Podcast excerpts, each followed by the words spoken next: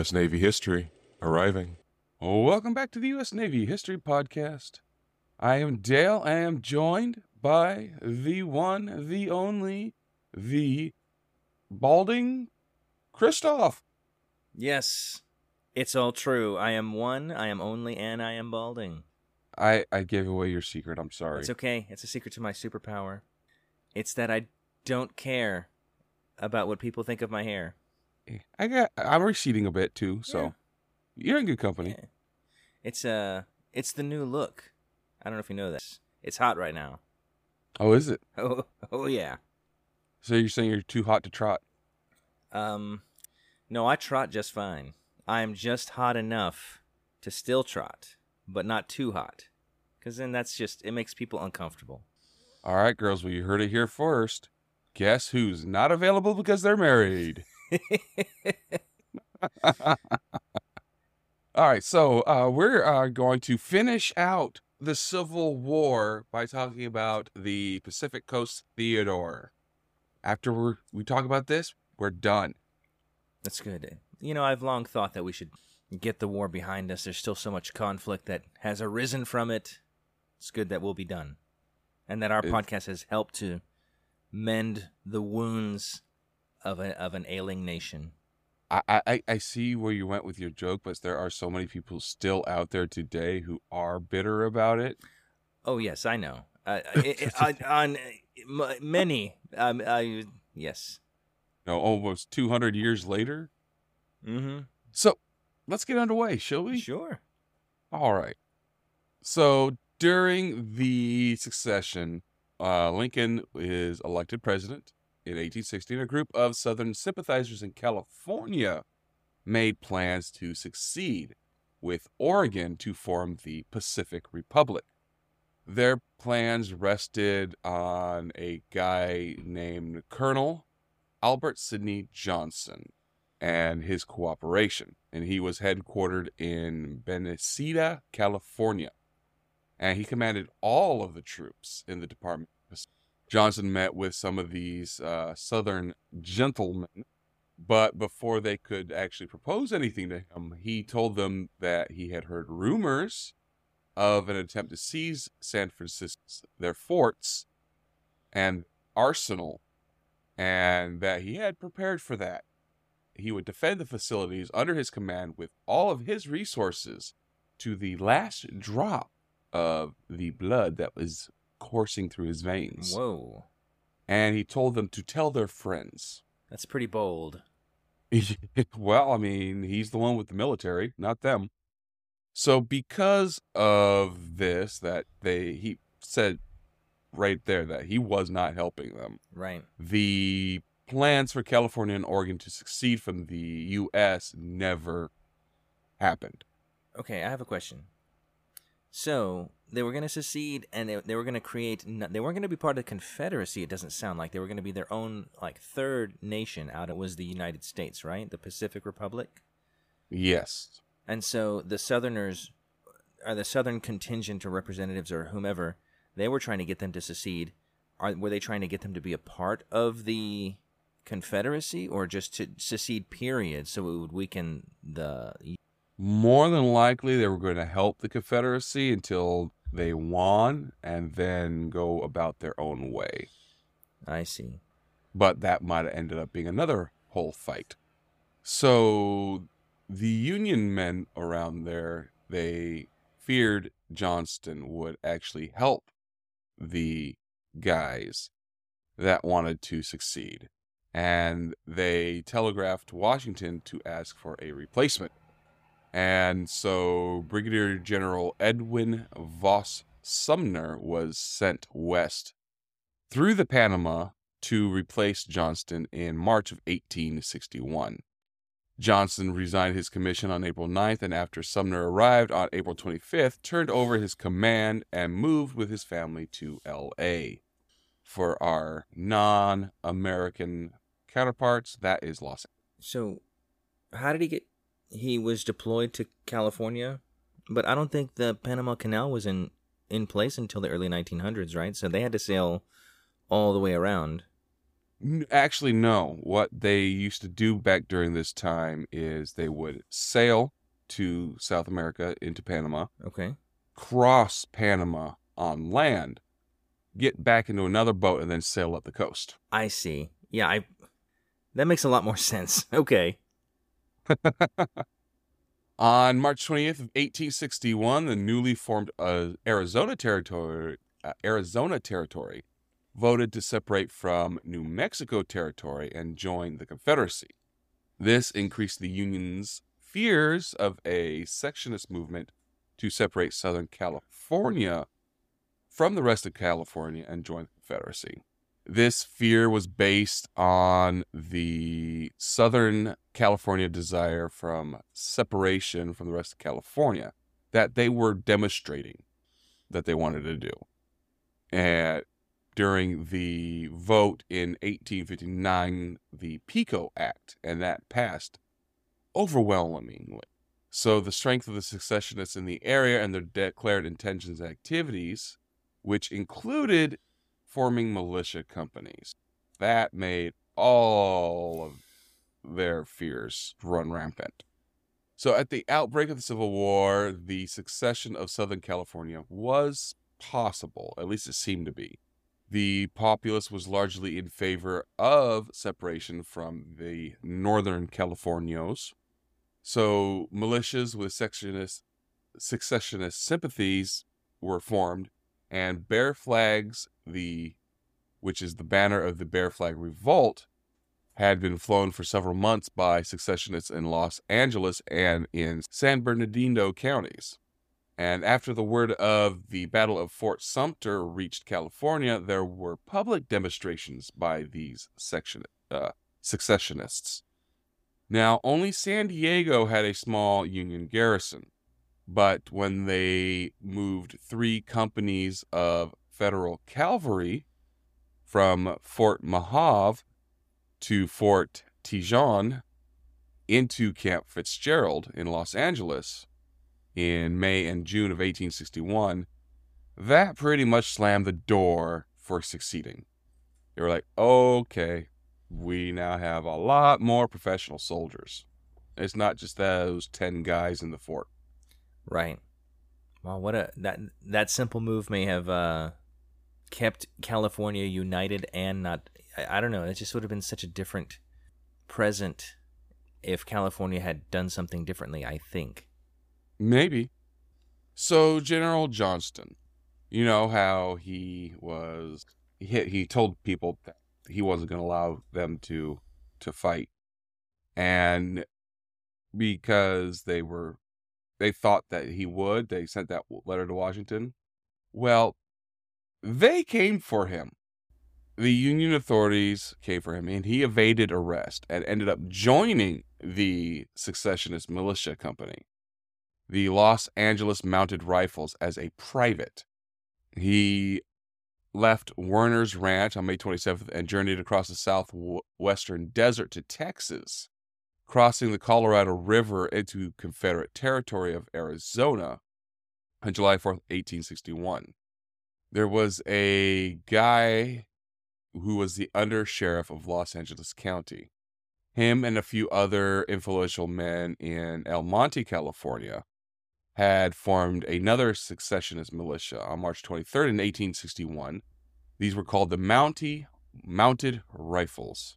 They planned to assist Johnston, and they were thwarted because Under Sheriff King ran afoul of federal authorities when Army officers at, at San Pedro held up a shipment of arms from a guy named John G. Downey, who was the governor of California.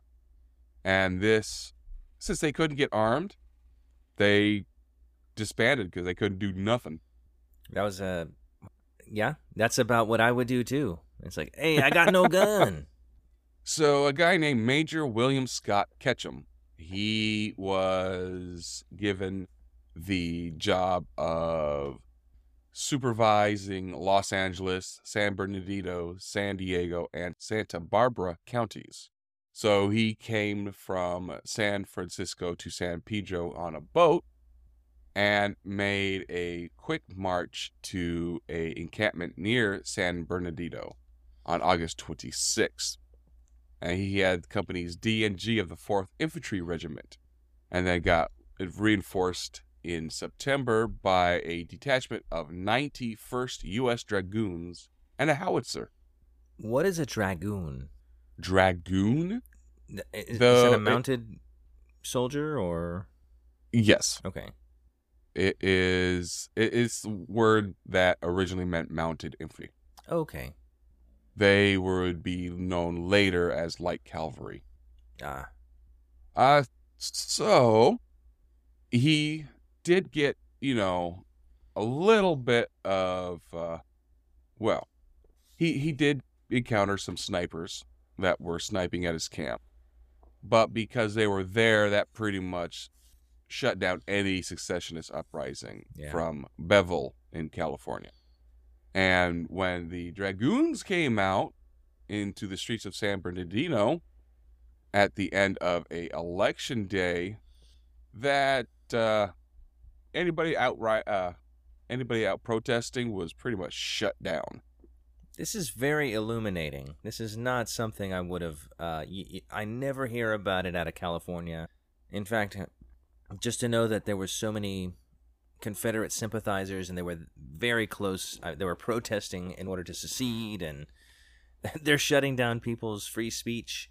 But because it's so tense, that's uh, that's wild. I, I, you are instructing me for the first time on these facts.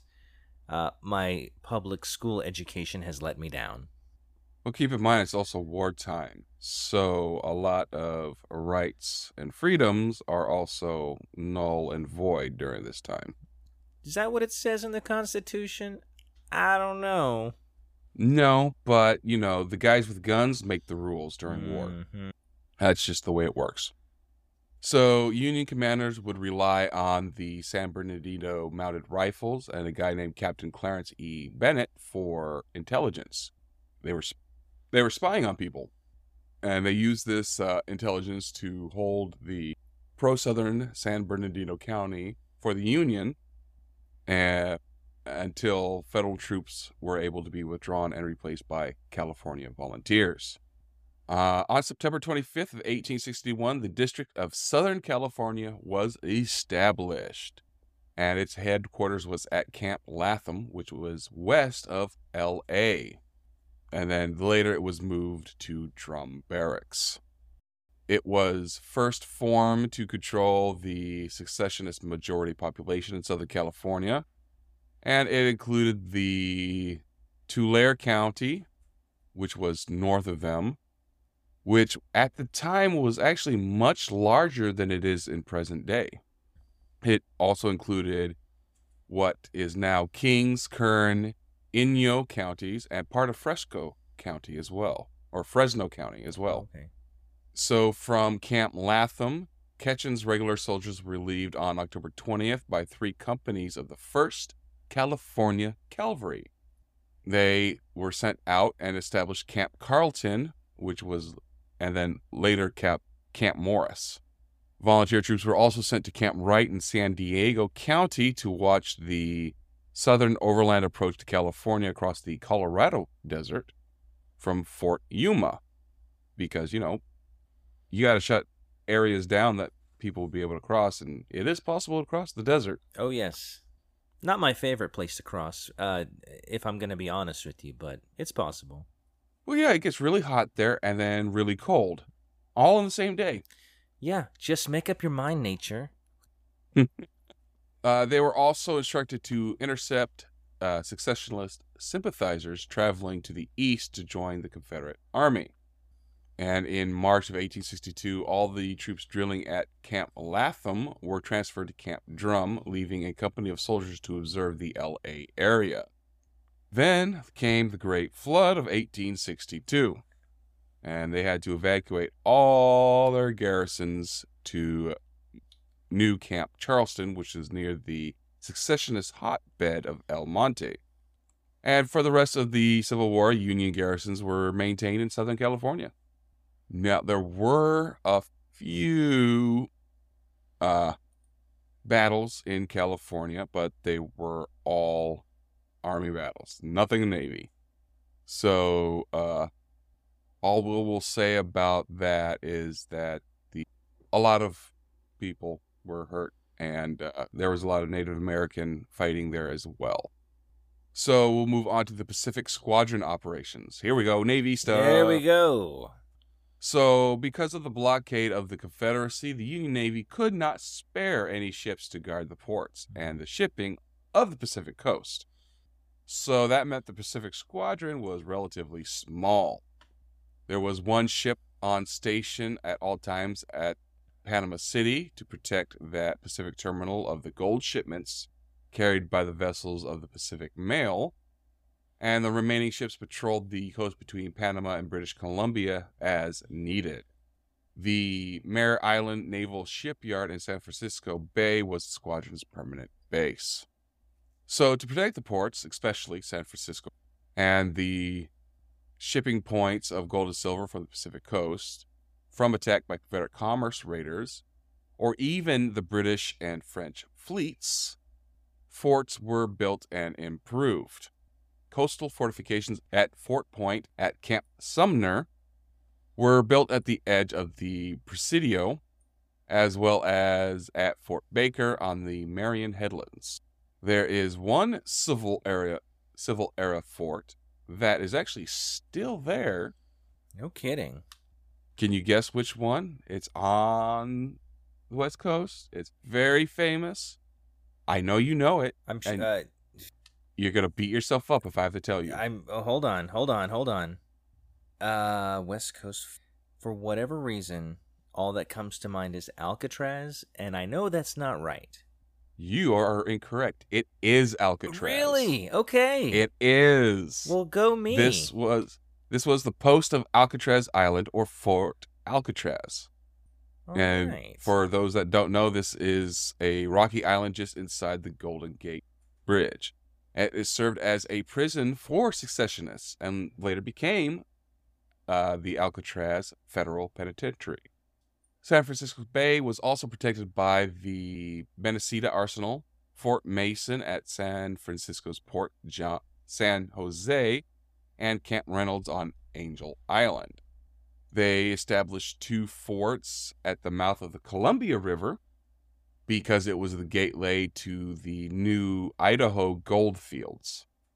In 1862, a camp called Post at Camp Disappointment, is that the real name of that camp, or or yeah, well, at Cape Disappointment, oh, but yeah, well, Still, post at Cape Disappointment was established in Washington Territory.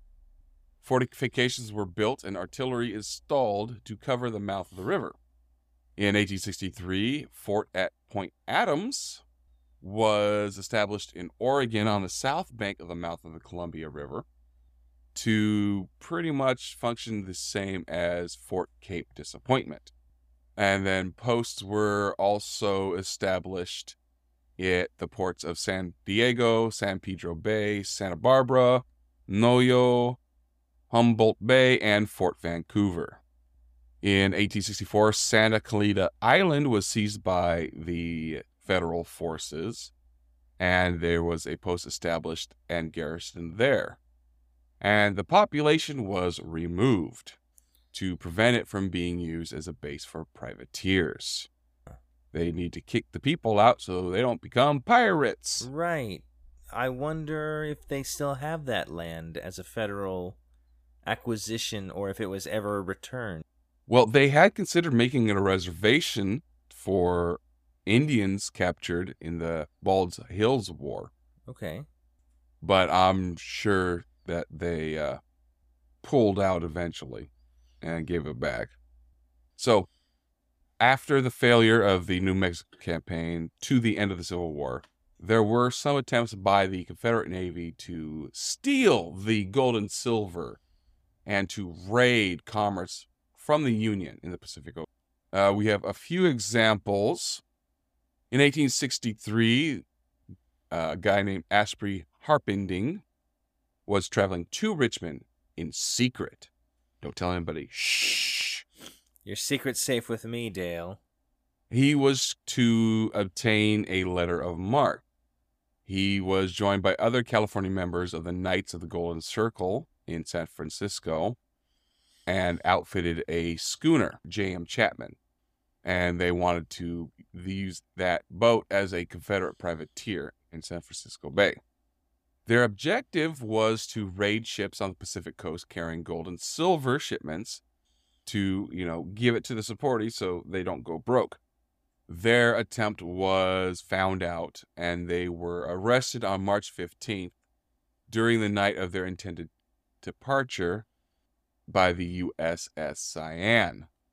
The revenue officers, aka tax cops, and the San Francisco police.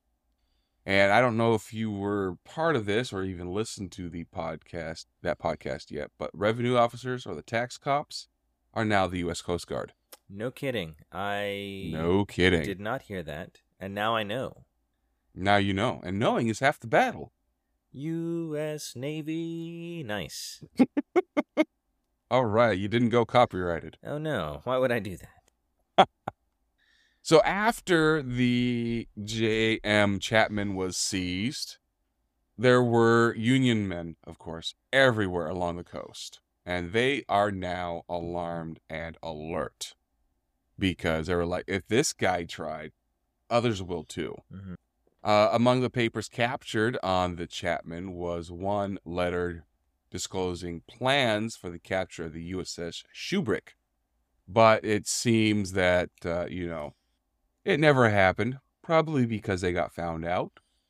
In Victoria, British Columbia, a guy named Allen Francis, who was the U.S. consul, believed he had discovered a plot to seize the Shubrick. He thought that the captain of the Shubrick and some of his crew were the inside men. He arranged for the ship to be taken and sailed back to the U.S. by a trusted second officer and members of the crew, while the captain and the rest of the crew were ashore in Victoria. Uh, Allen also believed that there was a plot by the Confederacy sympathizers in Victoria to purchase ships in British Columbia and to refit them as privateers. But of course, this plan also had really no evidence. Hmm. So, in the spring of 1864, the Confederate Navy ordered a guy named Captain Thomas Edgerton Hogg to take his men on board a coastal steamer in Panama City and then to seize her while underway, then arm her and attack the Pacific mail steamers and whalers in the North Pacific. It's quite a plan. Yeah. A American consul, a guy named Thomas Savage in Havana, learned about this plan and notified Rear Admiral George F. Pearson in Panama City. The admiral had the passengers boarding the steamer at Panama City watched, and when Hogg and his uh, guys was found aboard the Panama Railroad steamer Salvador, he sent men from the USS Lancaster over and arrested them and brought them to San Francisco. They were tried by military commission as pirates and were sentenced to be hanged. Whoa. Uh, a guy named General Irvin McDowell did step in and commute their sentences. To try to prevent any further attempts to seize Pacific Coast shipping, General McDowell ordered each passenger on board American merchant steamers to surrender all weapons when boarding the ship, and every passenger and their baggage searched. This is when the TSA is born. Sounds like it, yeah. The, of the high seas. and all officers were armed for protection of their boats. Lastly, the CSS Alabama operated in the Pacific for a couple of weeks. And in the Southwest Pacific, Southwest Pacific, they captured three ships. The CSS Shenandoah was the second to last Confederate raider to enter the Pacific Ocean. But, you know, by that time, its attacks came too late because it was at the end of the war, and they did most of the damage after the war was over. They captured 38 vessels, mostly whalers. It's a lot of vessels. Yeah. I guess prize ships or what? What's the purpose there? to disrupt shipping. And they would take them as prizes. And if found in court to be a valid prize, their boats would be sold and everything auctioned off, and There we go. they get a portion of the proceeds. Okay. So, I have a. Can I ask a couple questions? Absolutely. Okay. So, uh, letter of marque.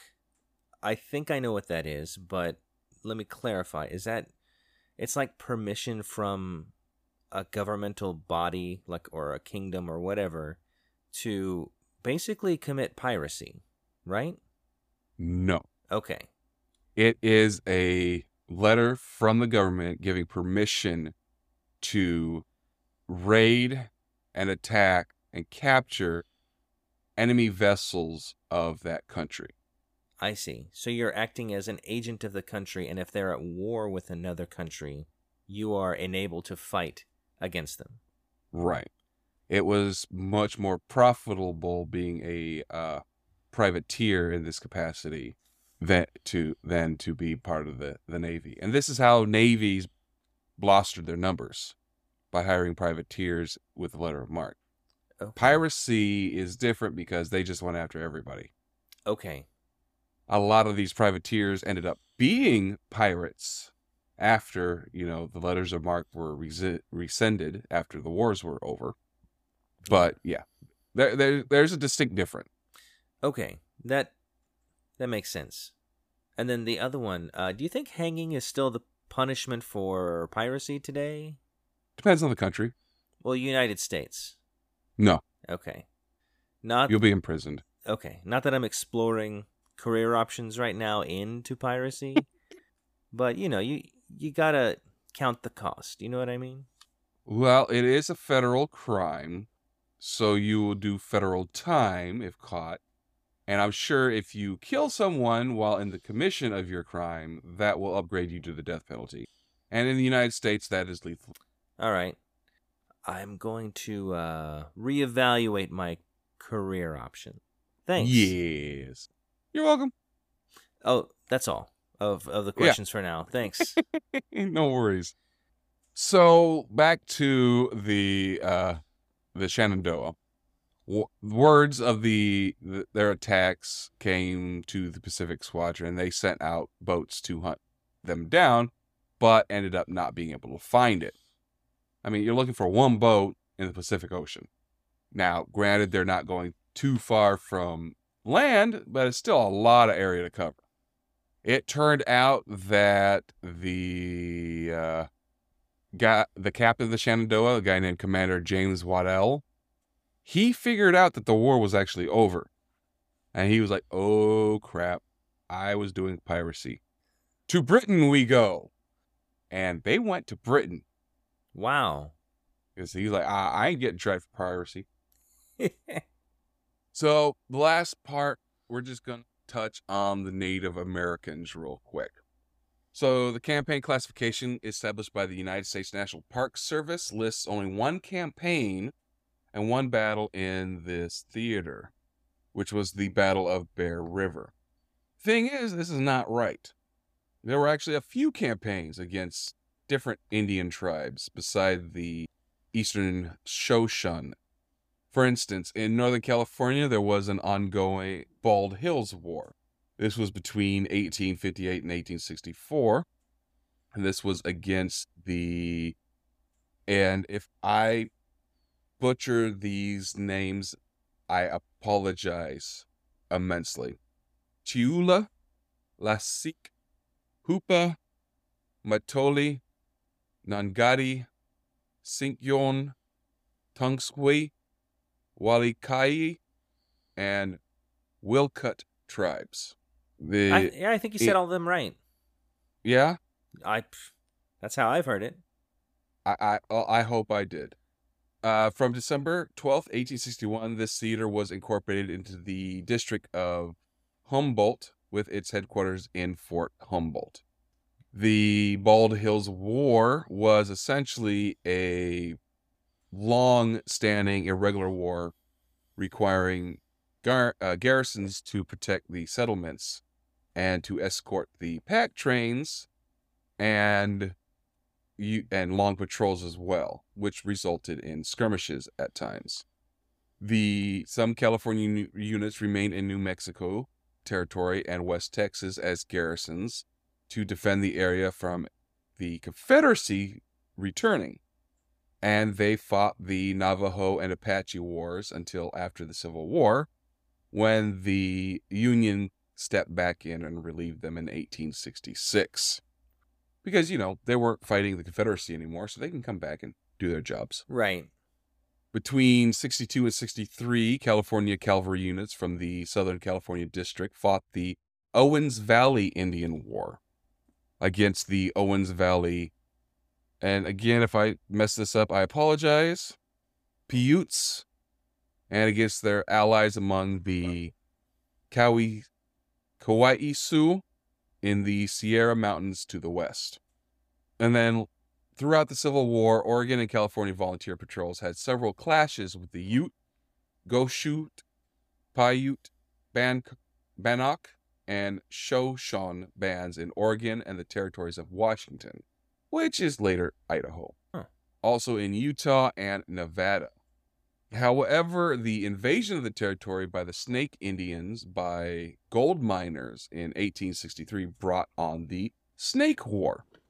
And volunteers from California, Oregon, and Washington Territory fought the Snake Indians until the federal troops relieved them in 65, which the Federals continued the war until 68. And that is the Pacific theater of the Civil War. Well, that was interesting. I mean, that that is probably one of the more neglected areas of the Civil War, I think, from a U.S. perspective. But Not as much happened on the West Coast as on the East Coast, so that is probably why it is neglected. oh no, uh, that makes total sense. But just to know what the mindset was and the how people were thinking and feeling during this time and what you know that it, that's important. It's they're part of the United States. They should be represented in the history here. But that's cool. Tell you what, Californians, let us know if in school you are taught any of this, Yeah, I'd be curious to know that also. or if uh, it's whitewashed with the rest of the U.S. That's right. Like when I think of Los Angeles now, I don't think of, oh yeah, they were trying to secede and become a pro-Confederate uh, entity. but got pretty much shot down by the uh, by the army right away Right. and frightened into submission. Uh okay, well, uh guess what? That's the end of the Civil War. Well, congratulations to the Union on winning the Civil War. So, any last thoughts or uh or, you know, Musings or Eh. something. musings on, on the Civil War? Uh, yeah.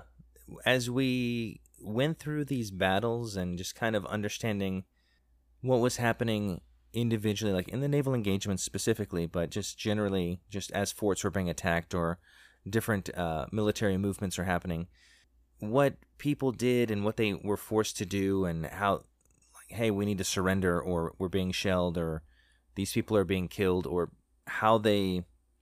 It seemed more personal in uh, your recountings of these events.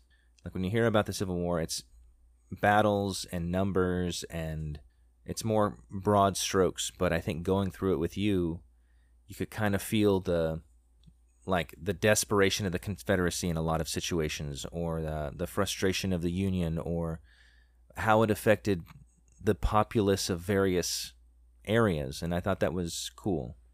So we are partnered with HeroCards.us, where we like to honor one of our fallen angels at the end of most of our episodes.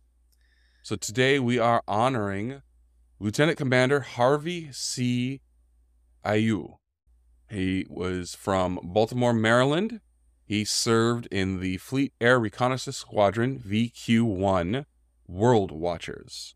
He received the Air Medal with numeral 1. and His date of sacrifice was March 16th, 1970. Killed in action in Da Nang Air Base, Republic of Vietnam. He was 39 years old.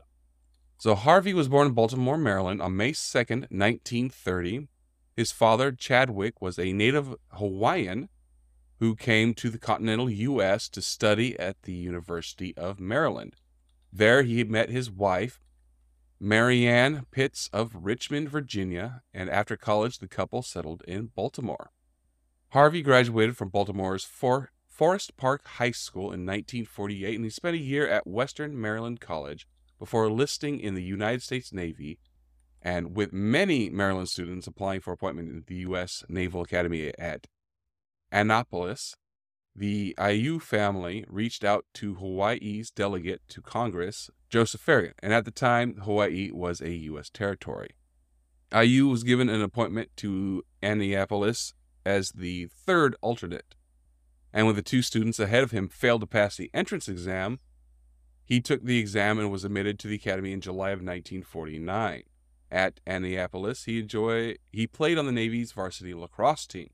In his second year, Ayu made his first visit to the Hawaiian Islands by hitching a ride on a military plane.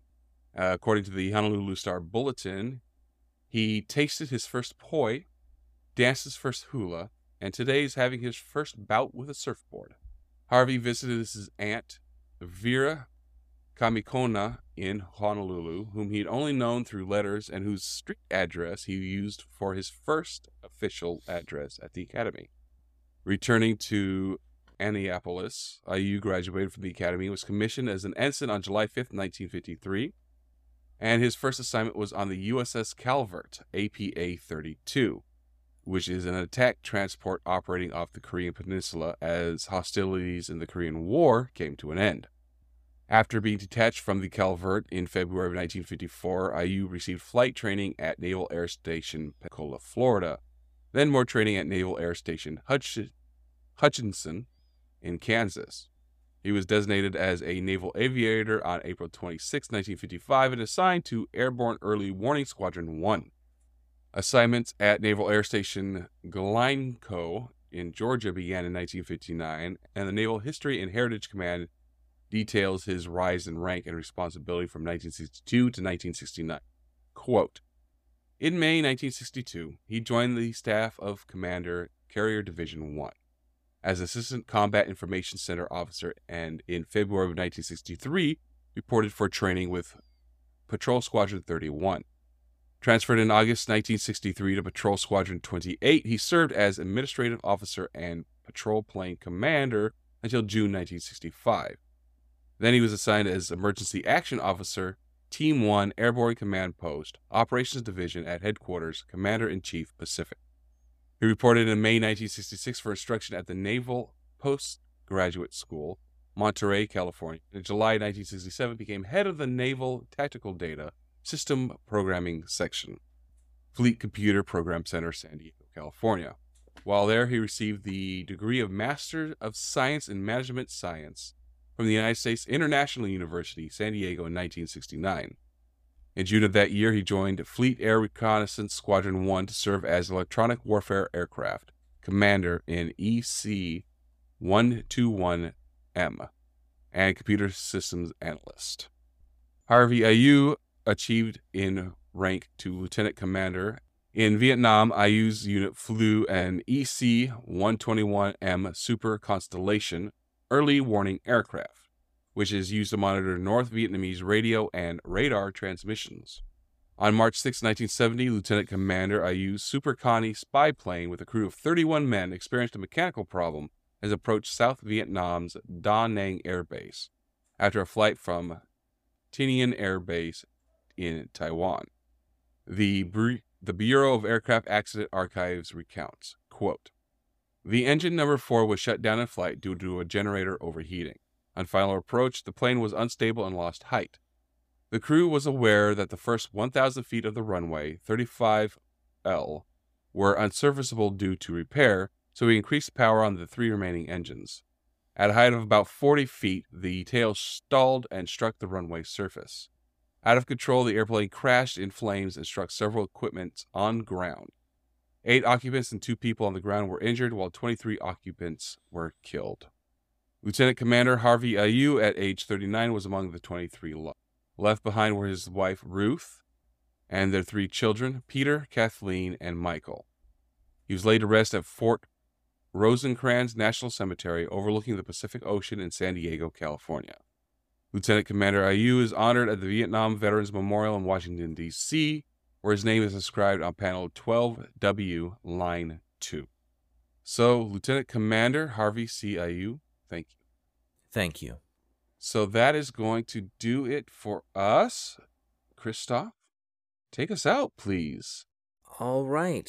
Well, once again, all you fabulous people that are listening to us, thank you very much for your continued. Uh, please keep listening. Rate us if you can, uh, iTunes or whichever uh, platform you hear us on. Um, we're also on YouTube. You can listen to us there and also rate us there. Uh, if you'd like to contact us and make this a more, you know, interactive experience with uh, some back and forth, please do. Uh, you can email us at U.S. Navy History Podcast at gmail.com or uh, tweet at us or whatever the future equivalent of that is going to be on that platform at USN History Pod. And, uh, you know, everybody that follows us will see what you said. So that'll be great. Uh, finally, we have a Discord channel. You can find that and more in the show notes. Uh, please join us and talk about all kinds of stuff. Ooh, I'm realizing I forgot to post a picture in our Discord last time. So I'm glad we're talking about this. And I'll have to do that right after this episode. And as always, fair winds and following seas. See you next time. Take care.